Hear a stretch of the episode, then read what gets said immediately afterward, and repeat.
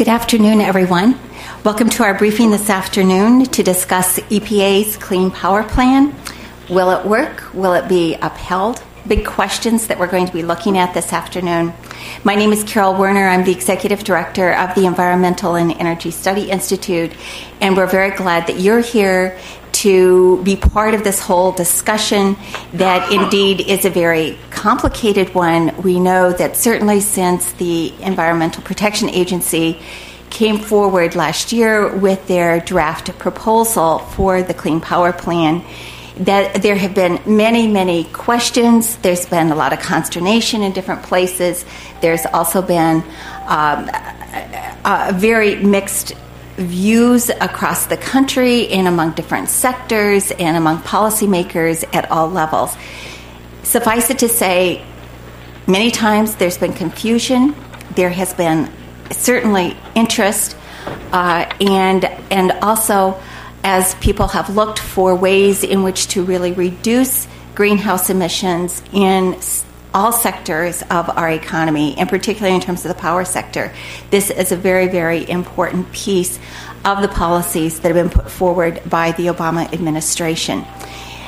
I think that the EPA has tried to crisscross the country to meet with countless people and organizations and industry groups over and over and have made quite clear that what they put out, that they were wanting to really uh, uh, ascertain reactions, and they certainly have received those with uh, about 4 million comments that have been received uh, on their docket page.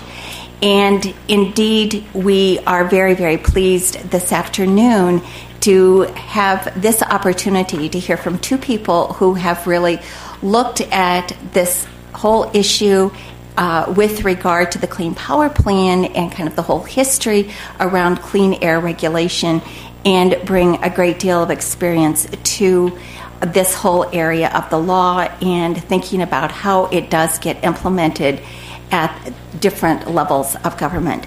So, to start us off this afternoon, I'm pleased to introduce Michael Burger. Mike is the executive director of the Sabin Center for Climate Change Law at Columbia Law School. His, his current research in advocacy focuses on domestic and international efforts to reduce greenhouse gas emissions, to promote climate change adaptation through pollution control, resource management, land use planning, and through green finance. He has written and published a great deal and is a co founder and member of the Environmental Law Collaborative. Before joining Columbia Law School, he had uh, been at the Roger Williams University School of Law, where he was an associate professor and taught environmental law, administrative law, and literature. He was also director of the Environmental and Land Use Law in externship program. He also brings experience from teaching at uh, NYU School of Law and he had been in the environmental law division of New York City's Office of Corporation Counsel. So, again, he brings a number of years of experience of looking at important environmental law issues. Mike?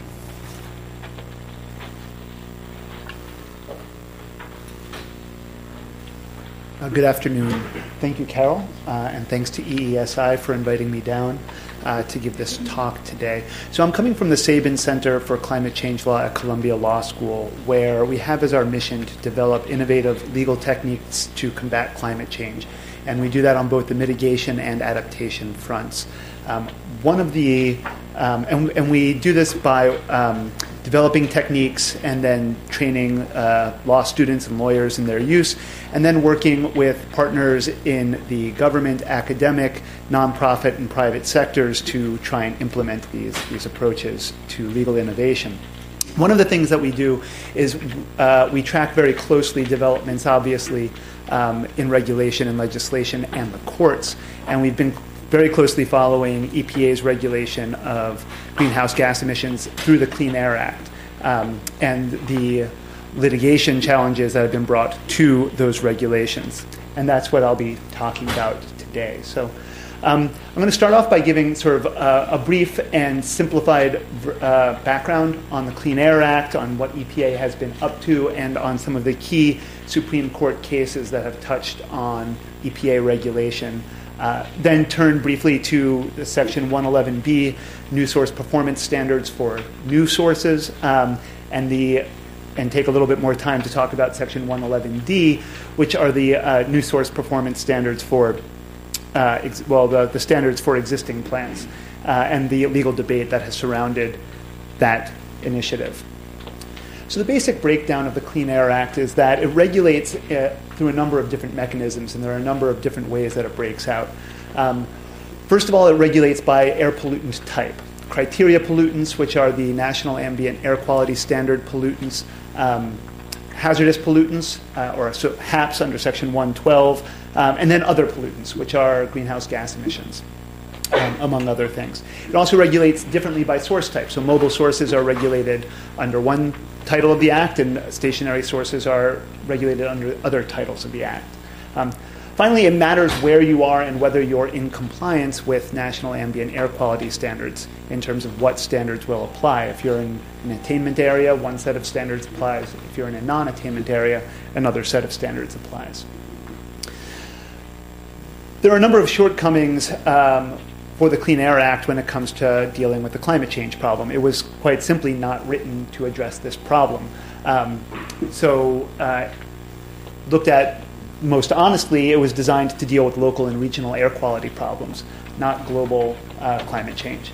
Uh, the numerical thresholds for getting in under certain provisions are far too low to deal with the quantity of um, emissions that you have when dealing with carbon dioxide. Um, and it's a poor fit with international mechanisms that are currently being constructed.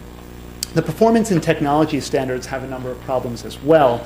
Um, but I'll focus on the last uh, note there, which is that they're primarily for pollution sources, right? They don't apply to alternatives to sort of end of the pipe um, reductions, uh, and they don't address consumption and behavior, consumer behavior. Um, they're designed primarily to address new sources, and there's a limited history and limited ability to deal with emissions from existing sources. Um, doesn't cover land use, and there are no real funds in the Act to deal with climate change. So, turning to the history of uh, greenhouse gas emissions uh, regulation, it all kind of started with a petition to regulate greenhouse gas emissions from motor vehicles back in the early 2000s. Um, and this was brought because Section 202 of the Clean Air Act provides that the administrator shall um, basically regulate, quote unquote, any air pollutant uh, which, in the EPA administrator's judgment, uh, con- causes or contributes to air pollution that endangers the public health. And so there was a petition filed by environmental groups in a number of states to make such an endangerment finding. Um, one of the key issues that wound up arising in the EPA's determination was whether or not carbon dioxide and other greenhouse gas emissions could be considered an air pollutant under the meaning of the Act. So many years um, after the petition was filed, EPA did respond and decided that it would not, in fact, make such an endangerment finding. It actually decided that it would not make a decision whether to make an endangerment finding. And it gave two reasons. One reason was that greenhouse gas emissions, carbon dioxide, are not air pollutants under the meaning of the Act. Uh, and second, that even if it were, they would probably decide to decline to exercise their discretion to make such a judgment, to make an endangerment finding at this time, or at that time. Um, that case uh, wound up going up to the Supreme Court in the Mass versus EPA decision, where the Supreme Court ruled that carbon dioxide is an air pollutant and that EPA does have the authority to regulate, and that the reasons that it gave for not doing so were inadequate. And so they didn't have to regulate greenhouse gas emissions, but they had to go back and make the determination and give a better explanation if they were going to not do so. Um, when they went back and looked at it again and there was a change of administration, lo and behold, EPA decided that there was an endangerment and so moved forward with the finding. What that finding did was trigger everything that has happened since. So, on the one hand, you have the motor vehicle rule, um, where EPA has um, reduced greenhouse gas emissions through a combined program um, with NHTSA regarding CAFE standards, um, which in turn triggers requirements under the new source performance standards and the PSD, the Prevention of Significant Deterioration Program. Um, while this was all going on, there was a separate lawsuit that was filed um, in, uh, in the mid 2000s. And that was a, a common law nuisance claim where a number of states, the city of New York, and three land trusts, three private land trusts, filed a common law nuisance claim against four power companies and the Tennessee Valley Authority, saying that their contributions to climate change amounted to a federal common law public nuisance, and asking the courts to impose uh, limitations on their, their carbon dioxide emissions. So they were actually seeking an injunction to regulate from the courts. By the time it got up to the Supreme Court, much of the, some, some EPA had begun to regulate.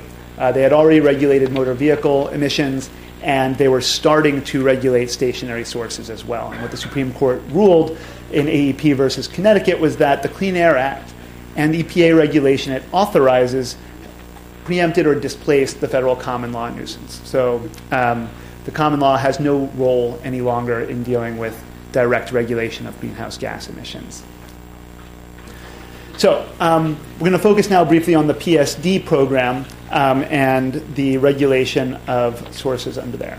So it matters whether you're looking at the PS, which program you're looking at.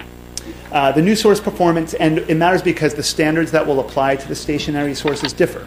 If you're regulating under the NSPS program, you have the best system of emissions reduction uh, technology that is adequately demonstrated.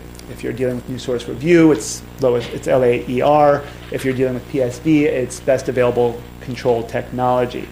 It also matters because the regions where they apply are different. Um, NSPS are everywhere, NSR is in non attainment, PSD is in attainment.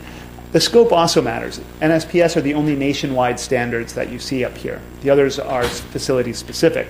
Finally, it matters because EPA establishes the new source performance standards, whereas the standards for uh, prevention of significant deterioration and new source review are usually set by states under the existing cooperative federalism programs um, set up under the Clean Air Act.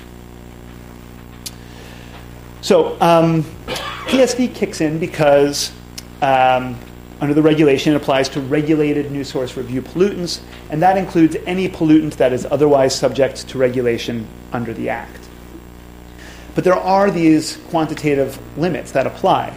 Um, and the term major, so they the, the PSD provisions only apply to major emitting facilities. And a major emitting facility is one that is defined by the quantity of pollution the, that emits or has the potential to emit 100 tons per year um, or 250 tons per year. The problem for climate change, of course, is that the number of sources that meet this threshold are extraordinary.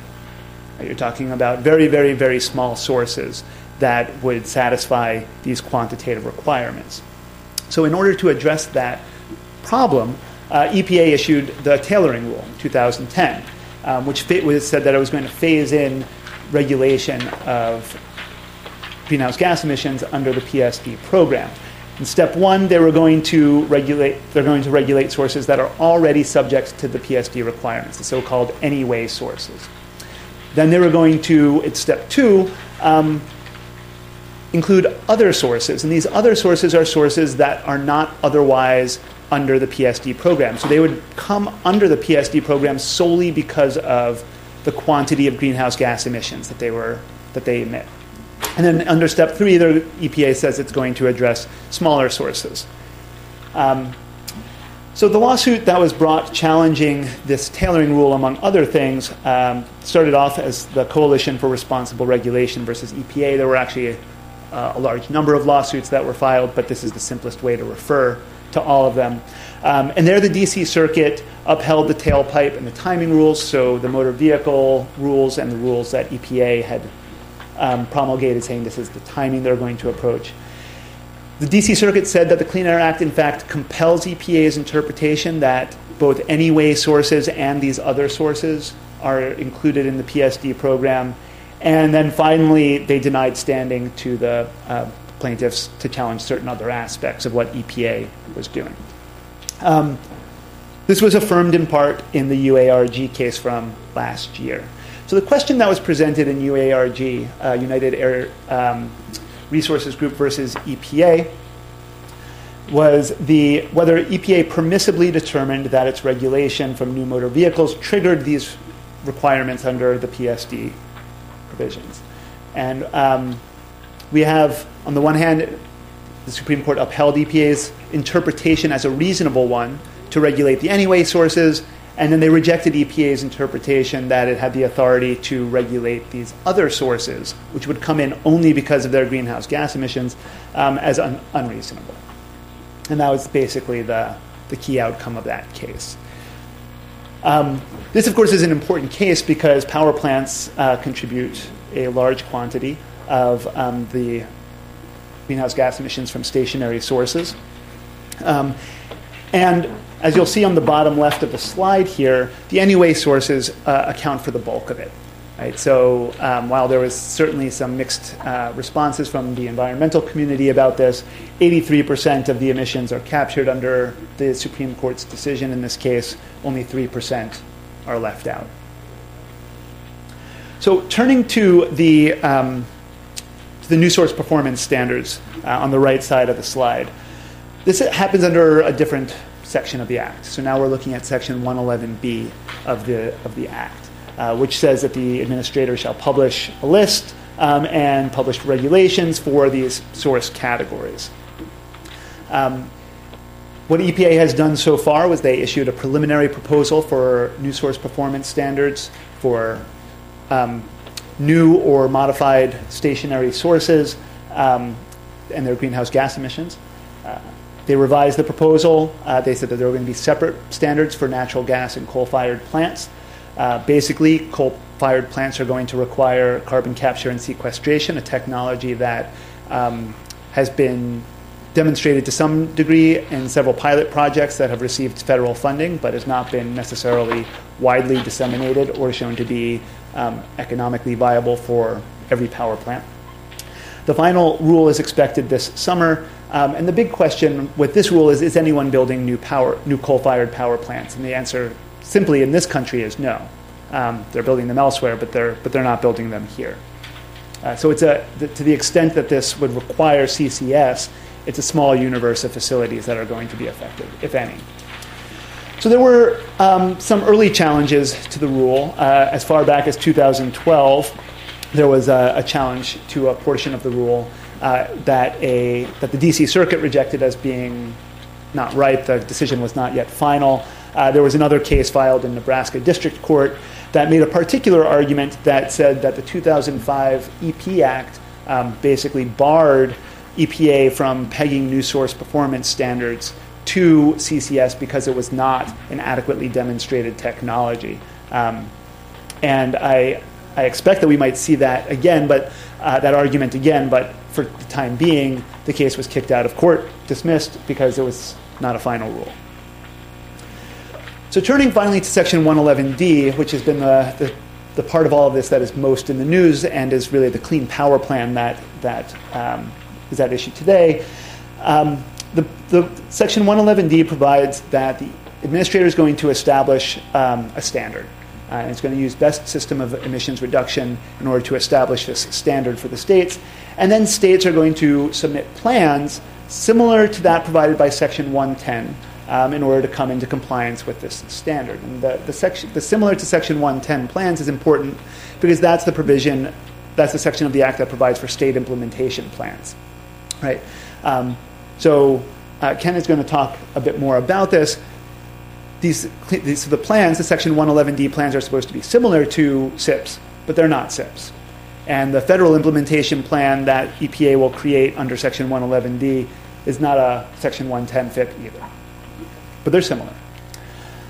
So, what's happening here? Well, EPA must act through the states under Section 111D. To that extent, it's very similar to what happens with criteria pollutants under 108, 109, and 110. Right? States have to be given sort of first crack at this. So the schedule right now, uh, we're on, on track for summer 2015 final uh, guidelines, uh, a proposed federal implementation plan. Uh, states then are supposed to submit their SIPs, or their, it says SIPs here, but SIP, their 111D plans uh, by summer 2016. States will uh, kind of automatically get a one year extension, as I understand it, if they request it, and a two year extension if they're going to participate in a multi state plan. Um, and then compliance will actually kick in in summer of 2020. So, what are the guidelines? Well, the overall goal is nationwide to reduce uh, carbon dioxide emissions from affected sources 30% below the 2005 levels. Uh, each state is allocated its own emission performance goal. Each state has to submit a plan, and EPA will impose a plan where states either refuse to submit uh, or submit a plan that's determined to be inadequate.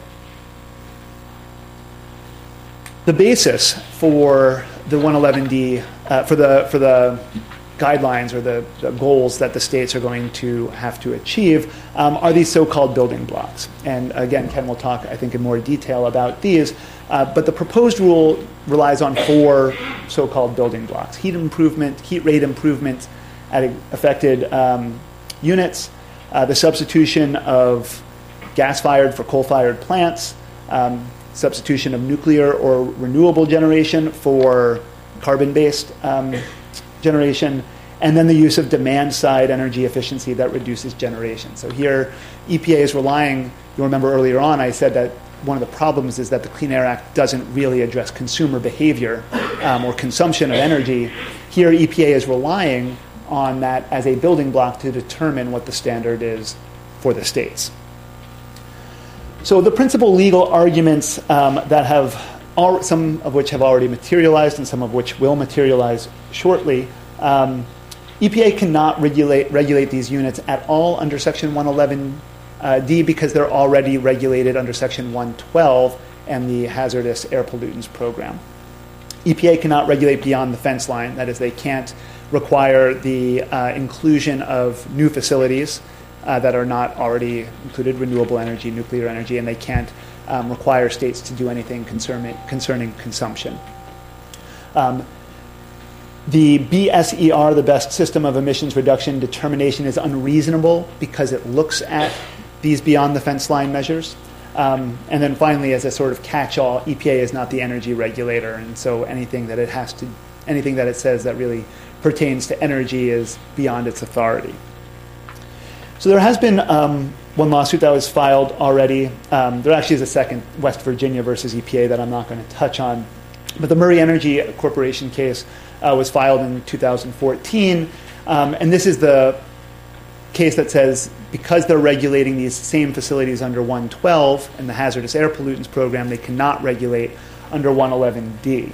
Um, note that the, there was an argument last week or the week before um, on this Michigan versus EPA case where some of these same parties were arguing that the EPA's regulation under Section 112 uh, was improper. So uh, the defense is EPA's action is not final. So this case, like the other cases that I've mentioned so far, was just not is, is, is not properly in court. Um, and then there's a tricky issue of statutory interpretation about this House amendment and the Senate amendment, and which one is the proper way to read Section 112. Um, in addition, we have the um, more popular and more visible. Uh, arguments that have been set forth by Professor Laurence Tribe. Um, first, as, uh, as an amicus in the Murray Energy case, and then more publicly um, in various in testimony to Congress, in publications, and through Senator Mitch McConnell's um, reliance on his arguments in his letter to governors, encouraging them to refuse to comply. In essence, there are a few arguments that Professor Tribe makes. Um, one is that the process of creating and developing these state plans and any federal plan violates the 10th Amendment and amounts to an unconstitutional commandeering of state resources. Um, that the burdens on coal plants in particular are unconstitutional because, or are an unconstitutional taking because they interfere with investment back expectations. Um, that the singling out of coal amounts to a violation of the um, coal plant's due process rights that the interpretation that EPA has offered expands uh, their authority beyond their sta- the statutory authorization, and all of which, for any lawyers in the room, sort of gets bracketed under or under the single umbrella that these raise serious constitutional questions, and so EPA's interpretation has to be determined to be unreasonable and can't be given deference under the Chevron doctrine. Now, there are a number of responses to these arguments. Um, and I'll quickly summarize them here. Um, first, there's no 10th Amendment issue because what's happening under Section 111 is um, analogous to Section 110 and the SIPS, FIPS process. In fact, it's very similar to the cooperative federalism model that has existed uh, in the Clean Air Act, the Clean Water Act, and other federal le- legislation for the, over 40 years. Um, in addition, the Clean Power Plan, as proposed, does not mandate any specific state action, and in fact preserves state flexibility to use whatever mix of um, measures the states find appropriate to achieve the given standard. Um, and as I said, this is the same thing that's been done for, for over 40 years um, under Section 110. It's not a taking because the power plants still have significant value. I think that the estimate is that power plants will still contribute 30%. I mean, that coal plants will still contribute 30% of the nation's energy supply um, under the Clean Power Plan. Um, and nat- certainly natural gas fired power plants are not going anywhere. Um, also, uh, businesses are not insulated from future regulation by the takings clause. If every time there um, was a new environmental problem that was discovered, um, the existing polluters were insulated from regulation by takings clause, there would be very little ability to deal with environmental problems. Um, finally, the interpretation um, doesn't expand EPA's authority because these existing plants are already under EPA jurisdiction. So, very, very briefly, um, I want to touch on the Just Say No campaign. the, the, the, the gist of Senator McConnell's letter is that Professor Tribe's legal rhetoric is reliable and appropriate. Um, that EPA is attempting to compel states to do more than they would do on their own.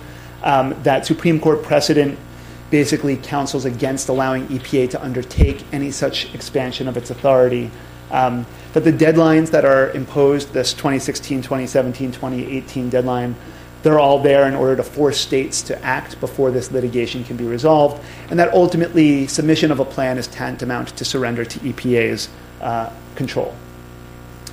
Why states should ignore this? Um, first of all, as I said, the, the legal rhetoric lacks legal merit.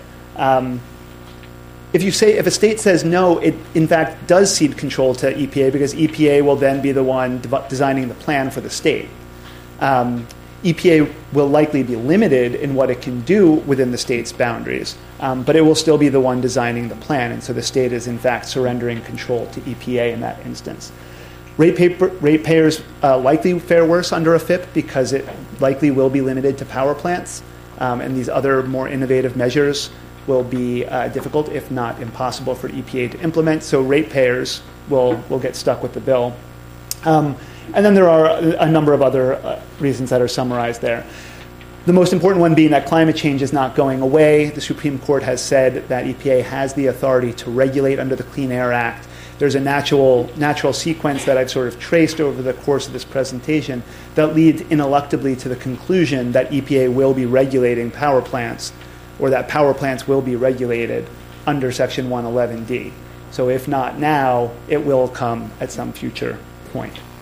Um, finally, you know, the right side um, of this of this chart basically shows the contribution of coal to greenhouse gas emissions by the entire um, U.S. economy, um, and the natural gas power uh, and the natural gas power plants as well, in the lighter blue there. So you can see that in it's really necessary to address emissions from this sector in order to address greenhouse gas emissions and the climate change problem in the United States. The last slide I have here um, just shows if we continue with business as usual along the top there, how, how far we exceed our global climate budget of four, 450 parts per million, which would keep us within the two degree goal that has been uh, recognized by the international community as a goal which will keep us th- beyond which we get into the you know unknown unknowns scenario. Um, so you can see here that you know state compliance with this particular plan will go a long way towards achieving our eventual goals. Thanks very much.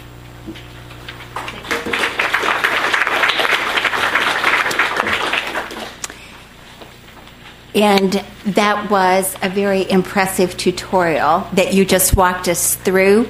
Uh, but we thought that it was really important to kind of understand some of the, the history of the uh, cases that had been brought with regard to the Clean Air Act and to walk through a lot of these issues and what are some of the key legal um, uh, arguments that are being raised and and what what do we know, what do we understand about all of them. So now we are going to turn and take another look at okay, so so what does this mean in terms of well, if if we're going to have some sort of a clean power plan, we don't know exactly what it will look like in terms of the issuance of that final rule. But how would it work? What do we know in terms of how could it work? Because what we've heard is that you know that that states would be given a lot of flexibility. Uh, some direction, but a lot of flexibility to come up with what they would see as being more appropriate for their own situation. And and from a state perspective, sometimes that's good, sometimes not so good in terms of looking at all that flexibility. So to talk to us about that, uh, we have somebody who it has comes from working a lot with states uh, in the past, and Ken Colburn, who is going to uh, address this issue in just a few minutes, is a senior associate with the U.S. Program for the Regulatory Assistance Project, or commonly known as rap, but he does not really do music as part of this whole thing. I just didn't want to um, mislead you about that. And rap, uh, rap plays a very um, uh, kind of un- unusual and very uh, important and helpful role, I think, in so many different policy fronts across the country in terms of thinking about air regulation, all sorts of energy policy uh, for state regulators at the commission level, energy offices, uh, air offices, etc. Uh, and it is actually a nonprofit group of of um, experienced former utility and environmental regulators who provide assistance to public utility commissions and regulatory agencies throughout the U.S., throughout China, the EU, in India.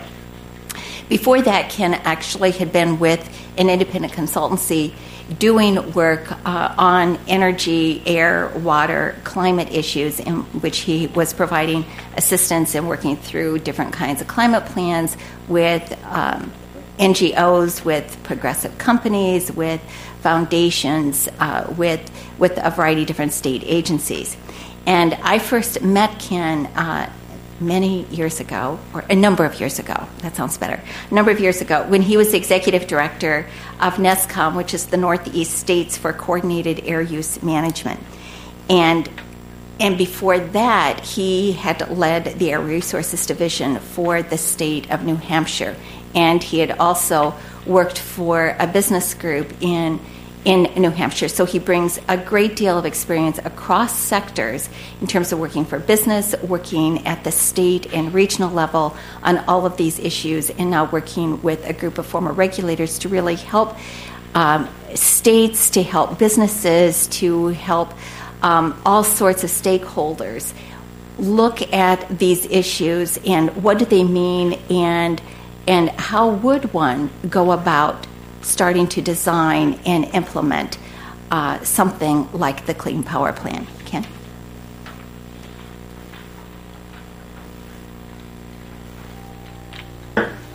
Thanks, Carol, and thanks for your kind words. I, uh, I'm reminded of a time when uh, my, my, position in New Hampshire was a political appointee, and I was nominated by a Republican initially, and, uh, and he and I were riding up in the elevator one day in the State House, and uh, he was trying to introduce me to another fellow on the uh, on the elevator, and he couldn't remember, you know, all the lengthy names of these divisions of state agencies, and I, I interrupted him halfway through. So I'm the state airhead.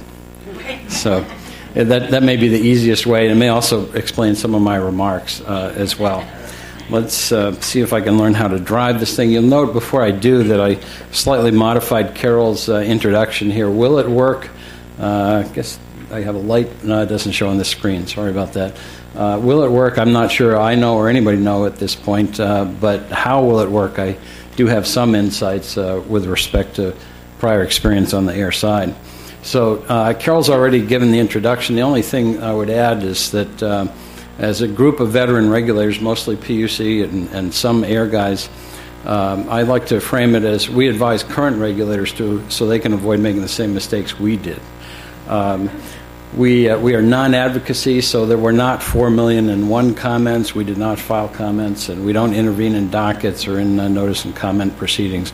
We just have quiet conversations with existing regulators so they can depend on us rather than figuring they'll see us in an advocacy role around the corner. Uh, Carol already gave you my background, so let's turn to what I hope to cover for you today. Um, I want to set aside a bit of the hype and just look at what some of the markets are saying to start with. It's always useful to look at what the markets think about things uh, as a compass. And then touch on a number of ideas of how the Clean Power Plan uh, is likely to work, and then just some key takeaways. There's more than these ideas or issues as well, so hopefully we'll have some time for you to uh, raise yours. Um, Setting aside the hype and looking at the markets, this is an excerpt from a, a recent piece that UBS put out. Um, it uh, starts with uh, uh, the the Clean Power Plan has been lamented for a long time, but it looks to them at least like it's going to be uh, legally binding. That coal retirements are not likely to happen because the key plot, the the Clean Power Plan. I keep saying 111D. I trust you all know these synonyms anyway. Um, it's more likely to come from other regs and the fact that the coal plants have weaker economics at this point. In fact, UBS sees the next wave of capital expenditures for utilities as deriving from the carbon rules, and that smart managers, smart management teams will be in front of their regulators now uh, with plans to achieve the clean power plant targets. Uh, and thus, we're likely to get faster capex uh, uh expenditures rolling um, I, with a slight restatement of my favorite line in here. They say, if you're not at the table, uh, you're, you, they say you're on the table. I say you're on the menu, is the way I learned that one. It amounts to the same. They, they actually continued in a different piece about MATS itself, the mercury and toxics, and said on that one, uh, does it really matter? And their assertion there is uh, that they don't think many coal, this is with respect to the Supreme Court uh, considering this issue, that it doesn't really matter. Most of the coal plants will not elect to continue their operations. Few have played in PJM, at least its capacity market, and that they have resource adequacy plans in place. We don't think that many will opt to delay retirement. So even MATS may not be a big play. More importantly, more broadly, the power sector is dramatically changing at this point. Uh, so it may be that just say no isn't a very wise answer. Uh, Utility Dive recently surveyed 400 uh, electric utility executives. And this is hard to read because of the colors. I pilfered it right out of their materials, but it says, What three emerging technologies do you think your utility should invest in now? And it's things like energy storage and efficiency and renewables. It's, you know, down the bottom is coal gasification and other and, and carbon capture.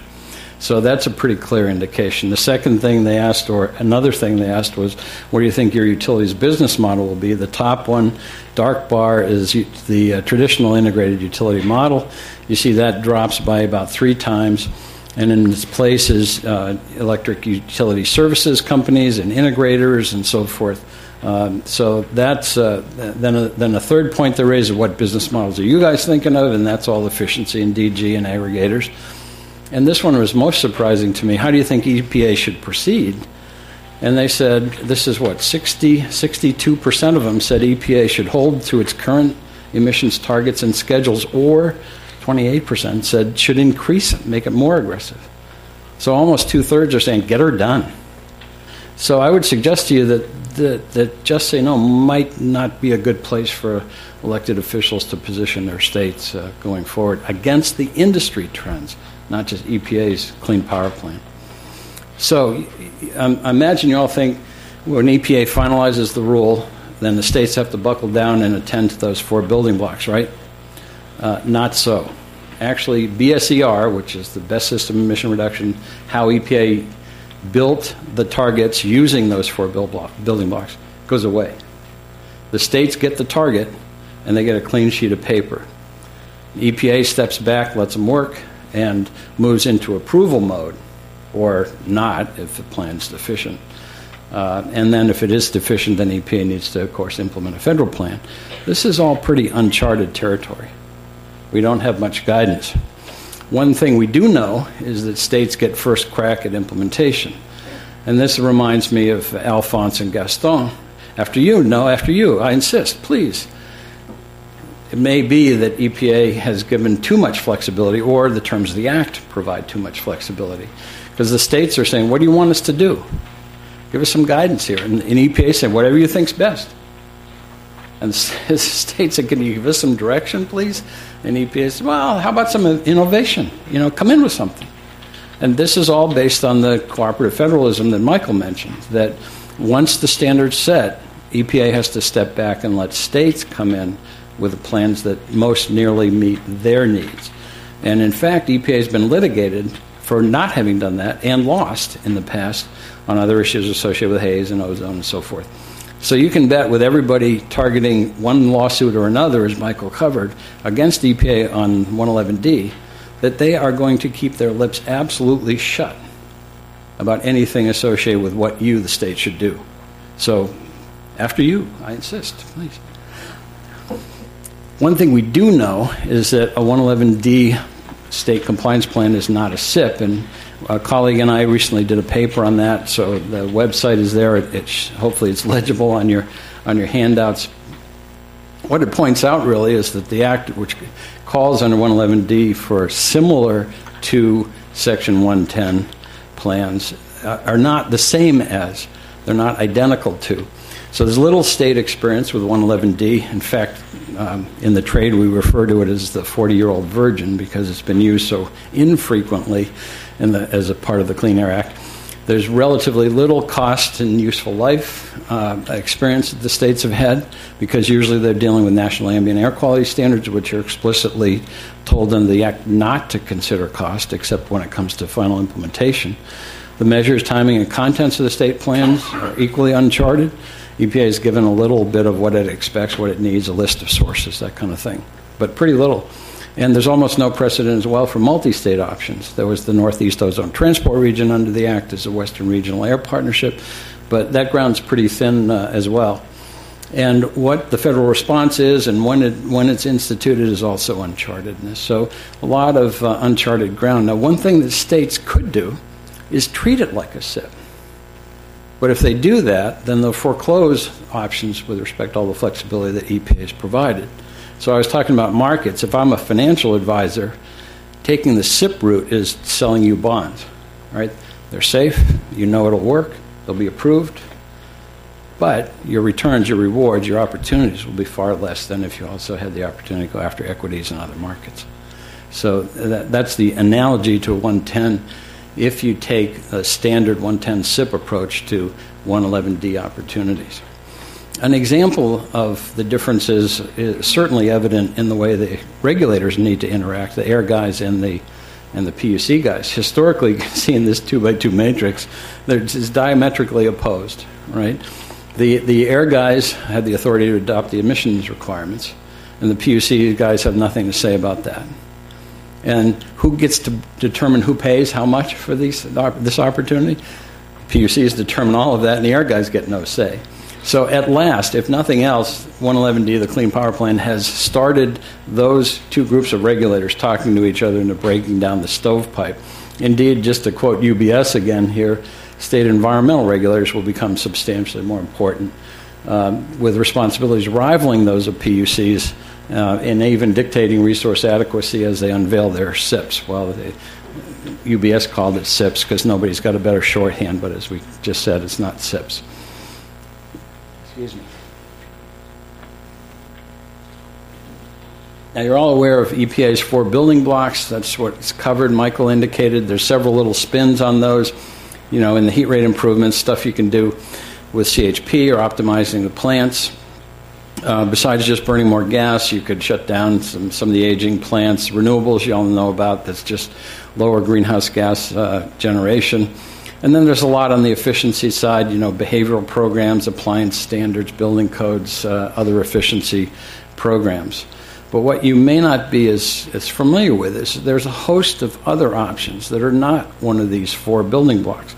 What about optimizing grid operations or reducing line losses? You know, there's resistance in the line, so the kilowatt hour you got might have taken 1.1 kilowatt hours to generate. The 0.1 gets lost along the way in resistance. there's some there's some things we can do about that. What about ESCOs, energy service companies, and privately delivered energy efficiency? Even the states aren't counting that yet. Are you going to let those tons sit on the table uncounted? I hope not. I hope the states aren't. Encourage clean distributed generation. Uh, make changes in capacity markets, states that have them. Um, IRP, utility integrated resource cost planning lowest cost planning. Um, you could in, in, uh, introduce something like a cap and invest program similar to RGGI or something like it. It has a lot of advantages. Or do environmental dispatch, which is non trivial, or carbon adder, which one major uh, uh, generation and, tech, and transmission company in the upper Midwest, GRE, Great River, proposed actually. Uh, and of course, you could always, there's been some talk about carbon taxes uh, re-arising. Indeed, I would call your attention to the fact there isn't just rate based approaches and mass based approaches, there's also price based approaches if a state wants to go that way under its plan, under, if, under its Alphonse and Gaston plan. Um, finally, what about water even? Well, he said, wait a minute, this is electricity, isn't it? But no, Janet McCabe was asked at a NARUC meeting, National Association of Regulatory Utility Commissioners, a year ago, that given in a state like California, where 19% of the electrical load is water, production, transportation, and treatment of water. Would, could water conservation measures be considered 111D compliance opportunities? And she answered affirmatively. There's a menu of options that we've been helping the National Association of Clean Air Agencies with, and it'll list uh, 25 of these and that's coming out later this spring. I think it'll be end of this month, early May, something like that. So I call your attention to look for that.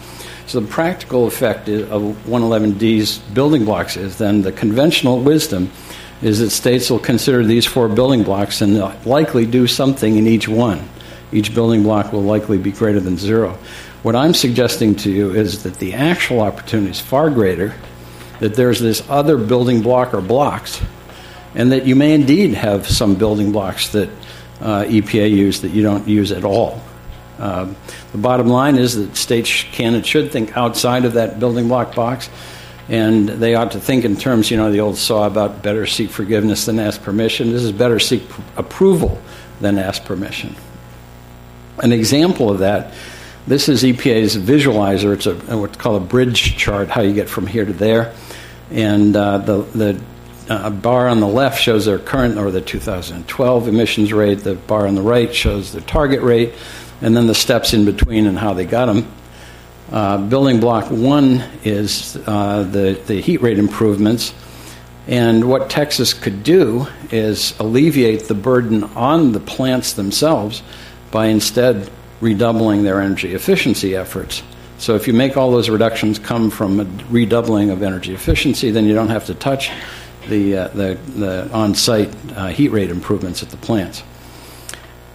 Another thing to be mindful of is let's not be only thinking about generation units. Um, there are a lot of co benefits that states need to keep in mind as well. Um, in this chart, and I'm sorry I can't point at it because of the screen, but the two by two matrix here is air quality benefits up and down, climate benefits right and left. And there are things you can do for air quality, like install scrubbers, that, that hurt the climate because they have parasitic load. They take energy themselves, so they emit more CO2. And conversely, there's things you can do for the climate, like diesels, that hurt air quality because there's more particulate emissions and whatnot. So the place you want to be is in that upper right corner where the efficiency is. And in contemplating those multiple benefits, the bottom line is that good air quality choices can help with 111D and vice versa. And those, both of those choices, if done right, can also help with water. And you can approach these things on an integrated multi-pollutant basis. And there's another link there. We call it the integrated multi-pollutant planning for energy and air quality. You can actually w- add water to that, but I couldn't figure out how to make the acronym work. Um, example of that, uh, you know that EPA's uh, Clean Air Act Advisory, uh, Science Advisory Committee is considering revising the ozone NAAQS. All of those gray dots are what would be added to the mix depending on what the committee and what ultimately EPA decides to do with the ozone NAAQS. You can see it's a near doubling, maybe even more, of the areas that could be in non attainment. Um, water is a main uh, critical issue. The black areas here are uh, high stress for water, and as you know, steam electric generating units need steam, which means they need water, and plants have been derated or even shut down uh, due to water temperature and quantity issues before.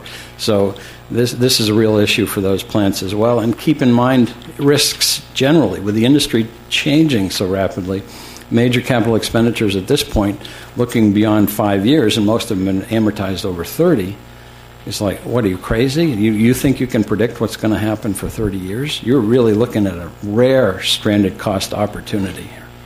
I don't think any of us want to take that opportunity.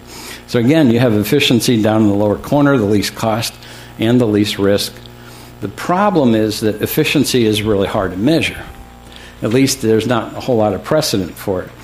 Some of you may know that these rings on this power plant stack are where the continuous emission monitors are. Those probes go in the stack and measure the concentrations of pollutants in the flue gas, and that gets sent to the plant and to EPA and the local uh, state agency as well.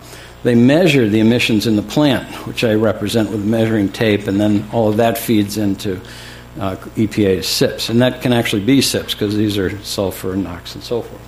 Excuse me again. Now, energy efficiency, of course, is it's energy, so it should be measured and fed into SIPs in the same way, right? Well, yeah, except like the bulb shows, there's millions of these sources. Nobody knows where they are and when they're on and so forth. Well, true, but, well, wait a minute. EPA also regulates millions of other things. They're called vehicles. And they don't know where they are and when they're run, how they're run either. And yet they use statistical analyses and models and assumptions and penetration figures to work numbers into SIPs. Why can't we do that with efficiency? There's some other simple ways too. Uh, many PUCs that have utility sponsored demand side management efficiency programs, if a program's been done over and over again, they don't uh, uh, go to quite such a heavy evaluation, measurement, and, and um, um, uh, yeah, measurement, valuation, and verification. Thank you. EM and V. The, the, acronyms get so deep in the air world, we just live with them. We don't bother translating. Why can't we have deemed? They, they, so what they do in those circumstances, they have deemed reductions. You do this program, you install this many bulbs, we'll deem you as having achieved this much reduction. Why can't reduction in energy? Why can't we do the same thing with reduction in emissions? There's some assumptions you have to make with that. What, what was the system average emissions or whatnot. But it can be done. You know, this is a case where you can really let excellent get in the way of the good. Uh, there's other things you can do. EPA has what's called the AP42 emission factors, which is sort of a, a menu, and the better your data, the more credit you get. It could do something similar for, for energy efficiency, or it has mobile source models. Why can't it create models uh, for efficiency as well? You know, in, in pops your inputs and out pops your emission reductions. They've even taken some steps in that direction. They haven't just credentialed them yet as qualifiable for 111D plan compliance. And remember, EPA has more flexibility under 111D than they do under 110. Everything isn't scripted in the Act like it is under 110. So they should be able to do this stuff readily. States should also consider uh, joining together with their colleagues in, in other regions. The larger the market area, of course, we all know, the likely the, the more cost opportunities exist. So lower costs will be, more compliance opportunities exist, so lower costs will be. Um, it might be wise, for example, to try to align your state partners with your electricity balancing area, your RTO, if you have it, or balancing area, if not.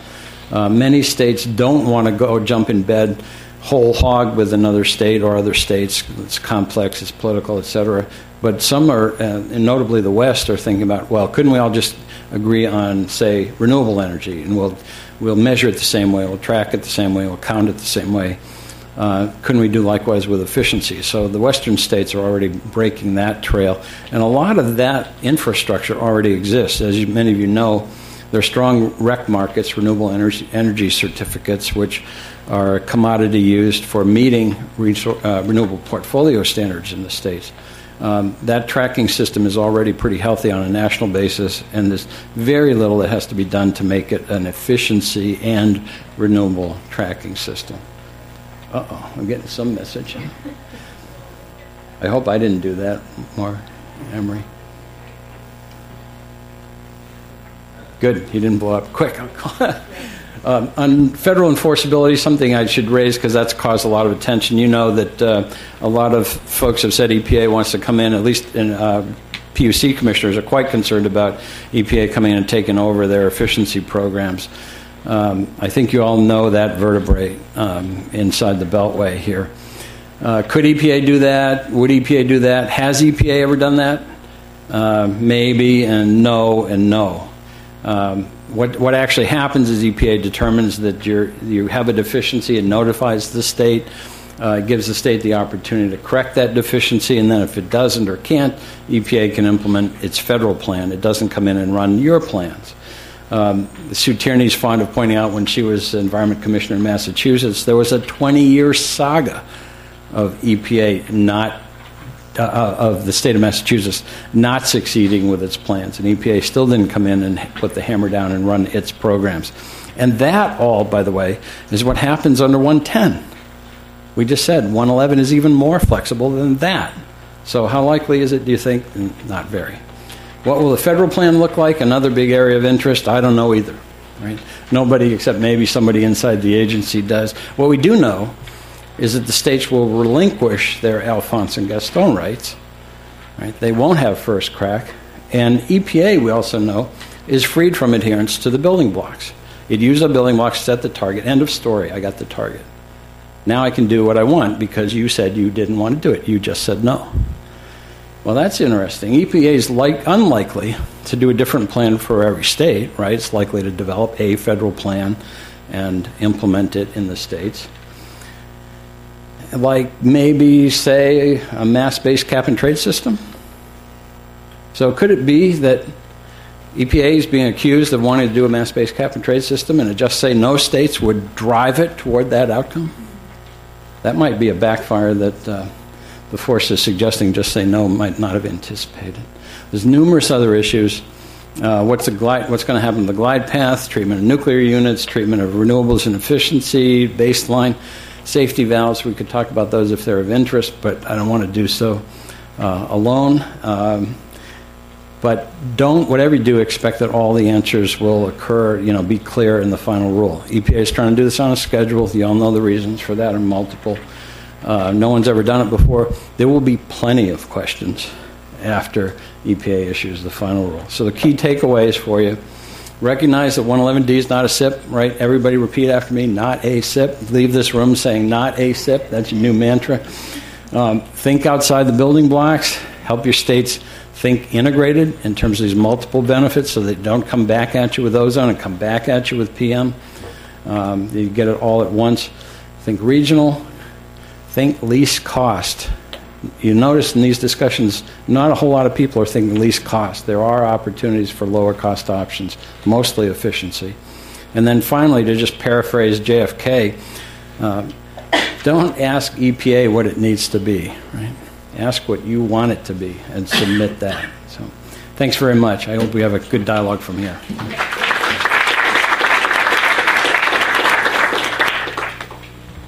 Thanks so much.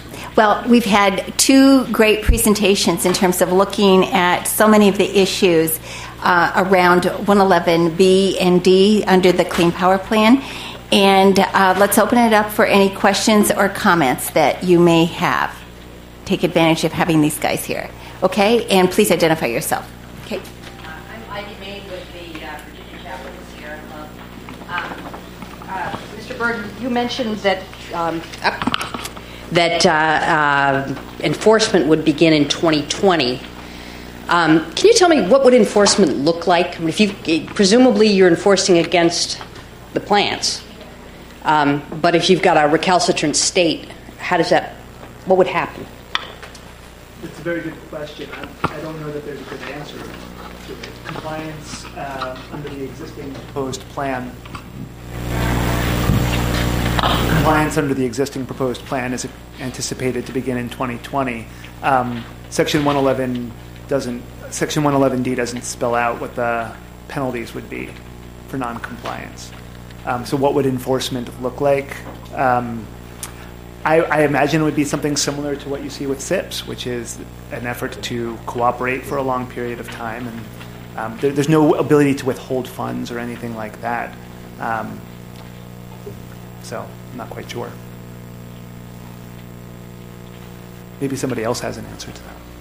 My, my only contribution on that was uh, we might have some insights as a result of when the federal plan is proposed, which is supposed to be done at the same time as the 111D rule is finalized.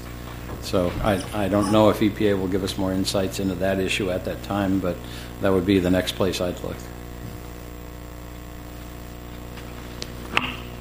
Hi, Tom Tyler um, from the Environmental Council of the States. Thank you to you both. Um, EP, uh, the Supreme Court or the courts have upheld uh, EPA for the mercury and air toxics rule and for the transport rule. Um, and people I know are looking at those and thinking, is there any indication of how EPA will fare for the 111D Clean Power Plan? And I know there was language from the courts, and I don't remember which case it was from, saying, you know, yeah, we're going to uphold this, but EPA shouldn't take vague parts of the Clean Air Act, uh, and it was something like that are narrow and drive a truck through them.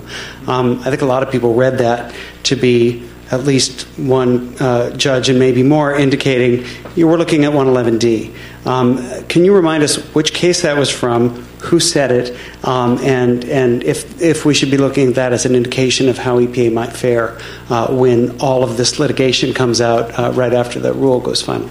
Thanks. I believe that that's UARG uh, case, and somebody correct me if I'm wrong on that. I believe it's Justice Scalia.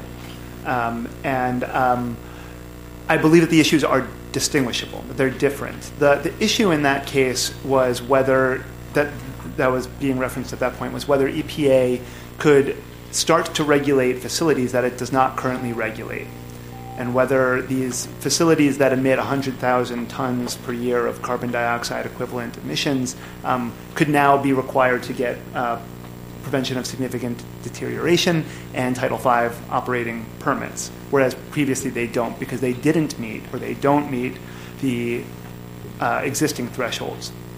Um, so that would be an expansion of EPA's authority to facilities that currently are not under EPA's um, under these programs. Uh, that's not what you're looking at under Section 111D. You're not looking at an expansion of EPA authority, uh, permitting authority to any facilities that aren't currently um, under their jurisdiction. And to the extent that there's a concern, and I think that there is a concern that um, EPA will try and go beyond the fence line. And it may be that that reference in part voices gives voice to that concern that EPA will make some effort to try and directly regulate the state PSCs or PUCs, or they will try and implement energy efficiency, renewable energy programs directly in the states, um, which would be an expansion of EPA authority. They don't do that. Um, I myself see, believe that EPA is well aware that that would raise uh, legal, legal legal problems. So I don't see that as particularly likely. But.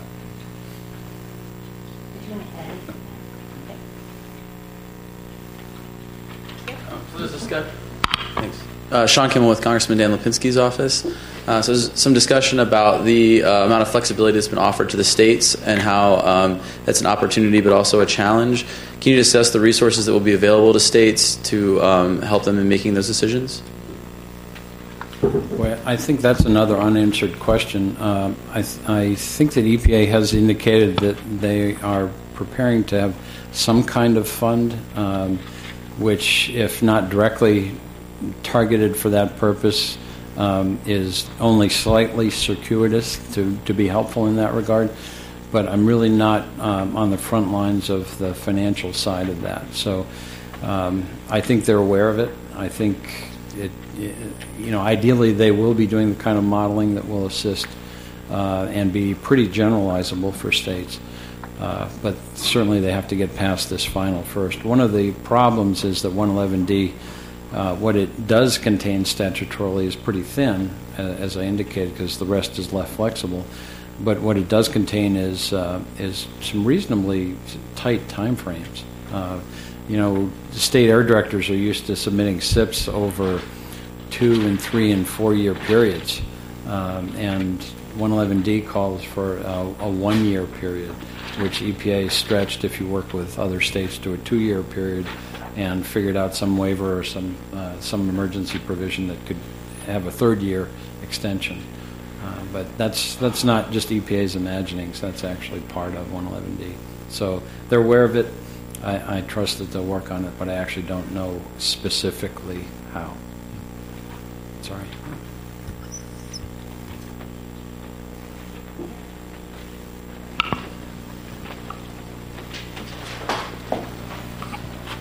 Hi, Paul Donahue Villette from the Department of Energy. So I know that 11D implementation plans are not SIPs, but is there a way that you can say how EPA will um, evaluate plans that are submitted, what sort of stringency they'll apply, and what things might trip states up when they, in, when, in what they apply for a plan? Um, I, I think the answer is no with increasing vehemence. no, they haven't provided much guidance on that other than the simple things like list of and you know whatever you're doing. Um, but w- what criteria they're going to use to evaluate, especially where um, states depart from the rate-based approach. So if they're using a mass-based approach, they have to do a conversion. EPA's prescribed a couple of ways to do that, but there's a lot of data issues there, and states may differ from EPA's you know initial simple interpretations. So the the short answer on the first question about how EPA what criteria they will use, I think is another thing we need to wait for the final rule. Um, the other two are even less certain. I, I guess I would just add that, and, and are likely not all to be totally answered. I think the first one criteria will be answered reasonably well in the final rule. Um, the others, not so much, probably. Uh, there'll be an evolution here, uh, sort of a case law uh, character to it, even though it's more regulatory proceeding than case law, but some, something of that nature. I, I think I would just add that I think the standard will be something akin to adequacy. That will be the, the legal standard, and um, what is an adequate plan will be one that EPA is persuaded is sufficient to reach the standard that's set. In terms of how they're dealing with 25 different building blocks and, and so forth, and what exactly they want to see, you know, we'll, we'll have to wait and see. But I agree. I, I think that there will be um, ample communications with the states um, as well as guidance and, and the like.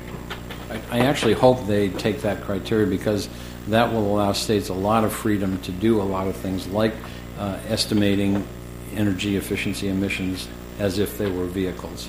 And then if EPA is persuaded it's adequate, they can go ahead. And if there's any uh, true up or reconciliation necessary at a later time where EPA uh, finds that it's inadequate, then the state can go back and fix that. You know, do another measure or do that measure, measure on a more stringent basis or you know some corrective action uh, rather than coming in and running the efficiency program, which is not going to happen. Can I actually ask a question?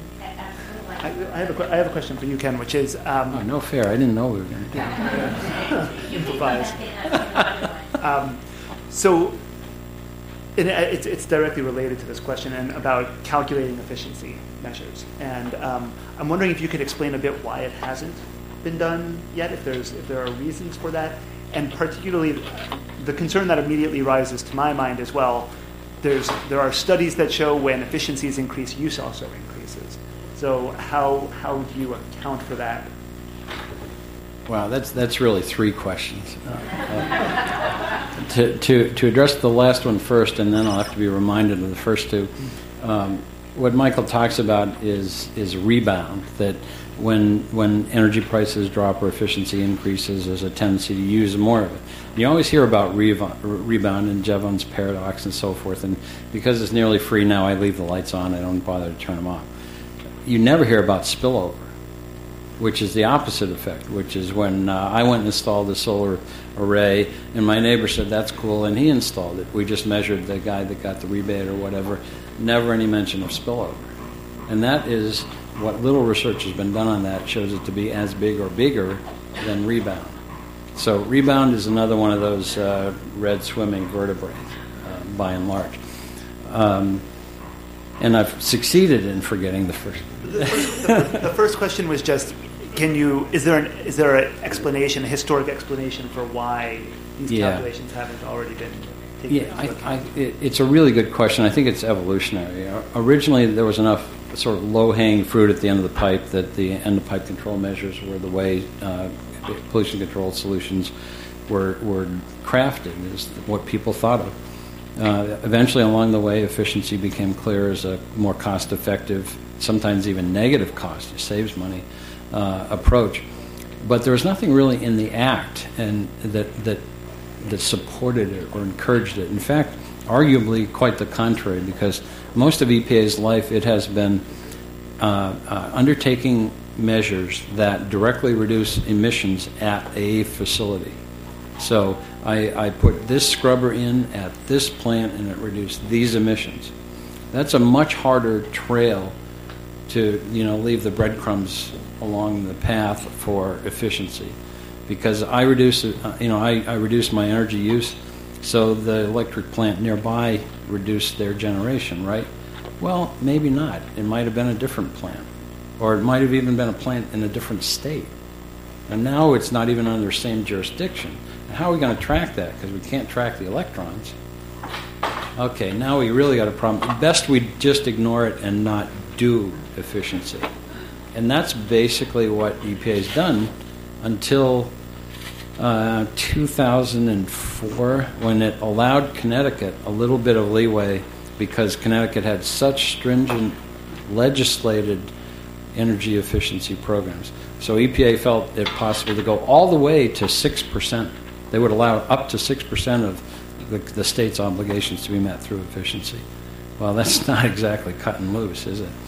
Um, so, what, if nothing else, what 111D does, you know, set aside the merits of whether 110 really does say you have to track electrons.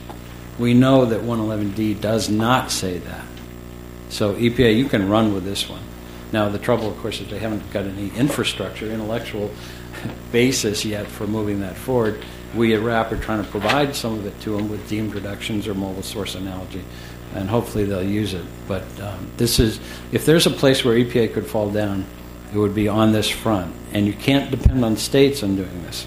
I was an air director for 40 years. Air directors have been told what to do under delegated authority of the Act from EPA. Uh, I'm a mechanic. I'm waiting there now saying, what am I supposed to do? Right. In fact, I left out two slides which cover this. But if you want to talk about energy efficiencies savings, energy savings, I'm, I, I, we're going to get into EM and V. We're going to get into time of use. We're going to get into marginal plants, and I'm going to run screaming from the room. And, and if I stay in the room, now we can talk about translating energy savings into emission reductions. And now we're going to talk about what, what, time of day it occurred and whether it was net versus gross and whether there were free riders. And now I'm, I don't understand any of this stuff. I'm really running from the room. I know how to solve this problem.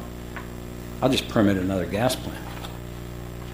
And that's the dash to gas. And then 30 years from now, we have the same problem. And the utilities behind me are saying, yeah, yeah, we can rate base that. That's a good idea. Right?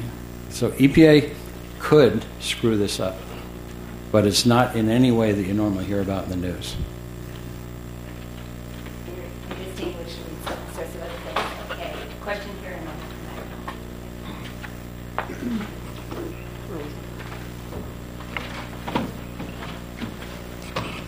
Thank you. Terry Hill with the Passive House Institute. And um, in your slide, but many other technologies and policy options exist. Is there any talk about including the grid's existing grid's vulnerability to attack as one of the items that could be included in this? Um, that, that's a really good question that should be under that general category I referenced of co-benefits. Um, I think I mentioned security there somewhere, or maybe I'm thinking of something different uh, that I've been working on, but it should be included in there. It does not relate to emissions. You know, it's not energy generation or avoidance thereof. uh, with associated emissions. But it is one of those co-benefits, like water, like dollars, like ozone, like you know uh, other co-benefits. Um, in fact, I don't mean to, to too too much here, but um, RAP recently did a paper a year ago called Re- "Realizing the Benefits of the what the Full Benefits of Energy Efficiency," and includes things like productivity and comfort and so forth. Usually, they're all just kind of lumped together and said other stuff that we're not going to assign any money to. Um, security is one of those, but you tell me if it's a very important one or not. And particularly after we saw parts of the grid here in DC go down yesterday, right? Okay, Tom? I do have questions for uh, Kenneth as well, but first for Michael, it depends on how long you let me ask him. Um, you were listing the legal arguments in Murray Energy, which of course is timely since it'll be argued tomorrow. Um, and, you know, we can be sure that those will come, no matter where that goes, uh, even if, if that, that may stop 111D in its tracks, but if it doesn't, those same arguments will come back. And, and on two of them, the arguments were compelling, but you gave reasons against them, very common sense. One was on 10th Amendment, and I think the point you were making was cooperative federalism is well established, and the idea is states aren't forced to do anything. If they don't do it, EPA will just do it instead. I think that's your argument. And then the other one uh, that I noted was that uh, this isn't uh, taking because uh, not each regulation, you know, could be a taking on the investor-backed expectations. So I'm curious. Um, I trust those are both well established legally, so you have reasons to believe that even though they're being argued by the plaintiffs, they won't succeed now or later. Um, and I was also wondering if if the plaintiffs succeed on the idea that it violates the Tenth Amendment, could that take down the whole cooperative federalism structure? It's well established under 110, but they'll be looking at it anew under 111, and depending on if they blew it up under 111, could that be an issue for the way the Clean Air Act has worked for decades? I think my, my first response is I believe that these are arguments that were raised by Peabody Energy as an intervener, not by the plaintiffs, um, but that they will be presented, that Professor Tribe will be given a chance to argue these points. Um, the argument that there's something different about the 111D uh, setup um, in regards to the cooperative federalism is very dangerous. Um, could it, there, uh, yes, could it explode the whole the whole operation? I'm not I'm not really an alarmist, so I wouldn't I wouldn't go that far, but it would certainly run contrary to all of the jurisprudence and to the way that the statute and other statutes have operated for a long time. Um, the way that I understand the the Clean Power Plan and the way that uh, Ken has discussed the, the building blocks and the relationship to BSER, um, it it just seems to me that there's uh, there's no reason to believe that this is different than anything that's been approved many many times before.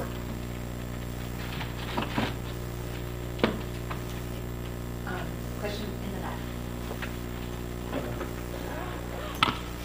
It's actually not a question, it's a response to that gentleman. Uh, Robert Meltz with the Congressional Research Service. Uh, it's quite true that historically the mechanisms that have always been described as cooperative federalism have not been susceptible to 10th Amendment challenge. The Supreme Court decision in New York versus the United States is the main one. However, uh, people in my office who attended the King versus Burwell argument said that for the very first time, uh, Kennedy, and I believe they said Sotomayor, raised the possibility that some cooperative federalism mechanisms could, in certain circumstances, be challengeable under the 10th Amendment, which would be quite a new frontier. Uh, great, thank you very, very much for your comment. Okay. Other questions or comments in the back? Hi, I'm with the Heinrich Böll Foundation. I'm wondering how the quadrennial energy review will affect the implementation of the Clean Power Plan, or if it will. I could almost do carte blanche with I don't know for most of these questions, couldn't I? And this, this would be another one.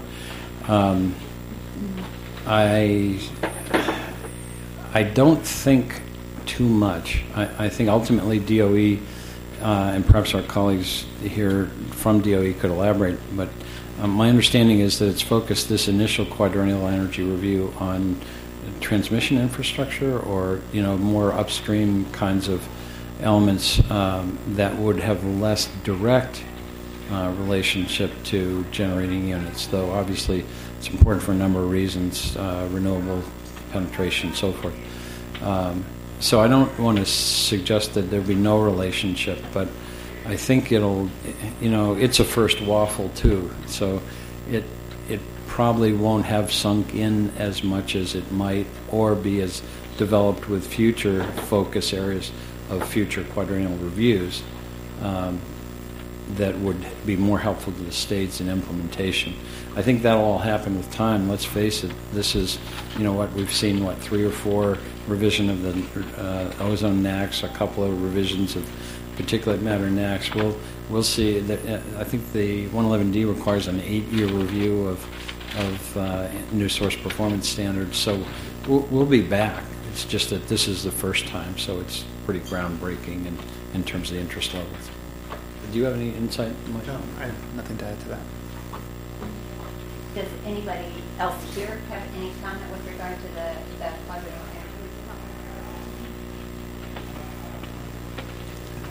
Hi, I'm Audrey Tauscher, Tauscher International. My question is not with the quadrennial energy review, but it's about um, what you think the realistic likelihood of EPA's time frame for implementing the rule is. Um, reliability has been an issue that's come up a lot by RTOs, FERC, NARUC, and they've said we need more time to figure out dispatch rules, transmission issues. So I'm wondering if one of you or both of you could comment on whether you think the implementation will be delayed. Boy, is that yeah, that would be uh, one that I would never want to say never on, but um, I doubt that the finalization of the rule will be delayed. Um, and EPA has a pretty careful tightrope to walk in terms of implementation because the extent that things are specified under 111D in the Act, they're shorter rather than longer.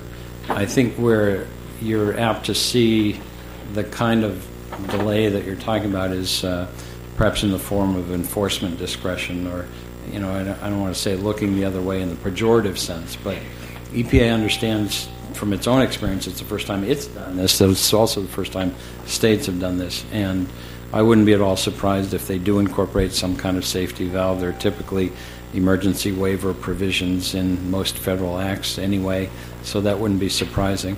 I would suggest that the history of uh, uh, of reliability concerns uh, at this stage of the game um, being ultimately manifest in reality is um, is pretty thin.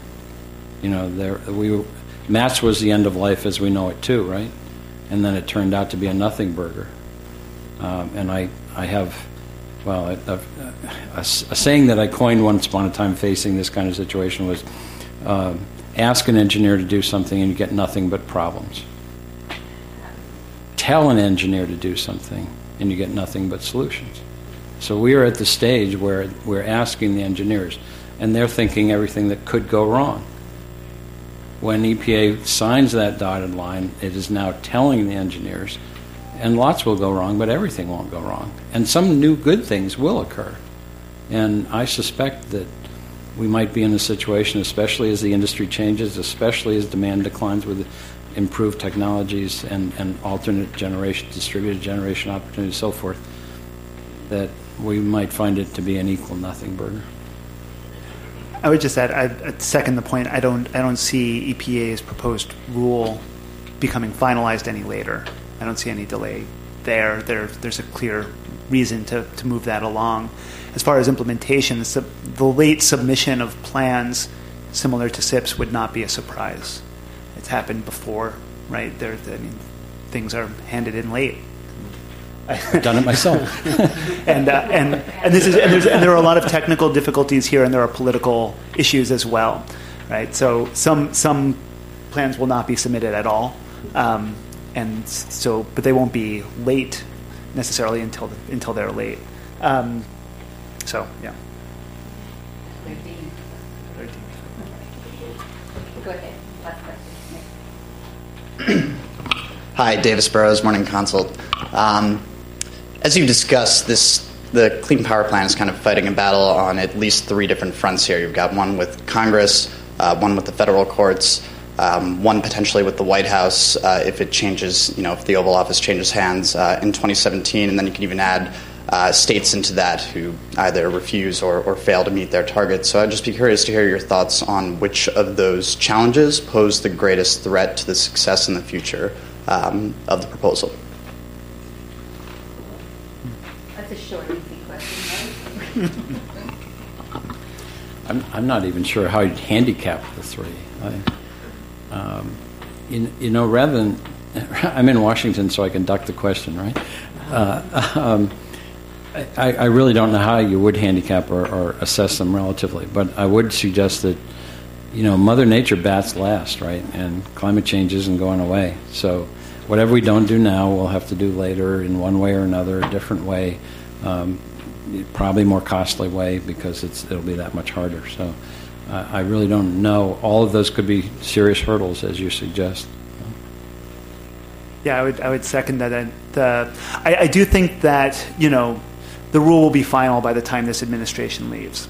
Um, and so, what would have to happen for the next administration is a refusal to enforce um, or a um, rescission of the rule.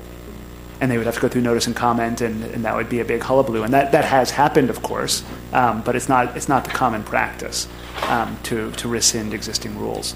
Um, so I, I think that I would handicap that one as a little bit less likely than the others. Um, the federal courts, uh, th- there are some legal vulnerabilities, I think, in the in the um, in the way that EPA has gone about it, but um, I think it's fully defensible and, and likely to win. Um, otherwise, who knows? that sounds like a good final word.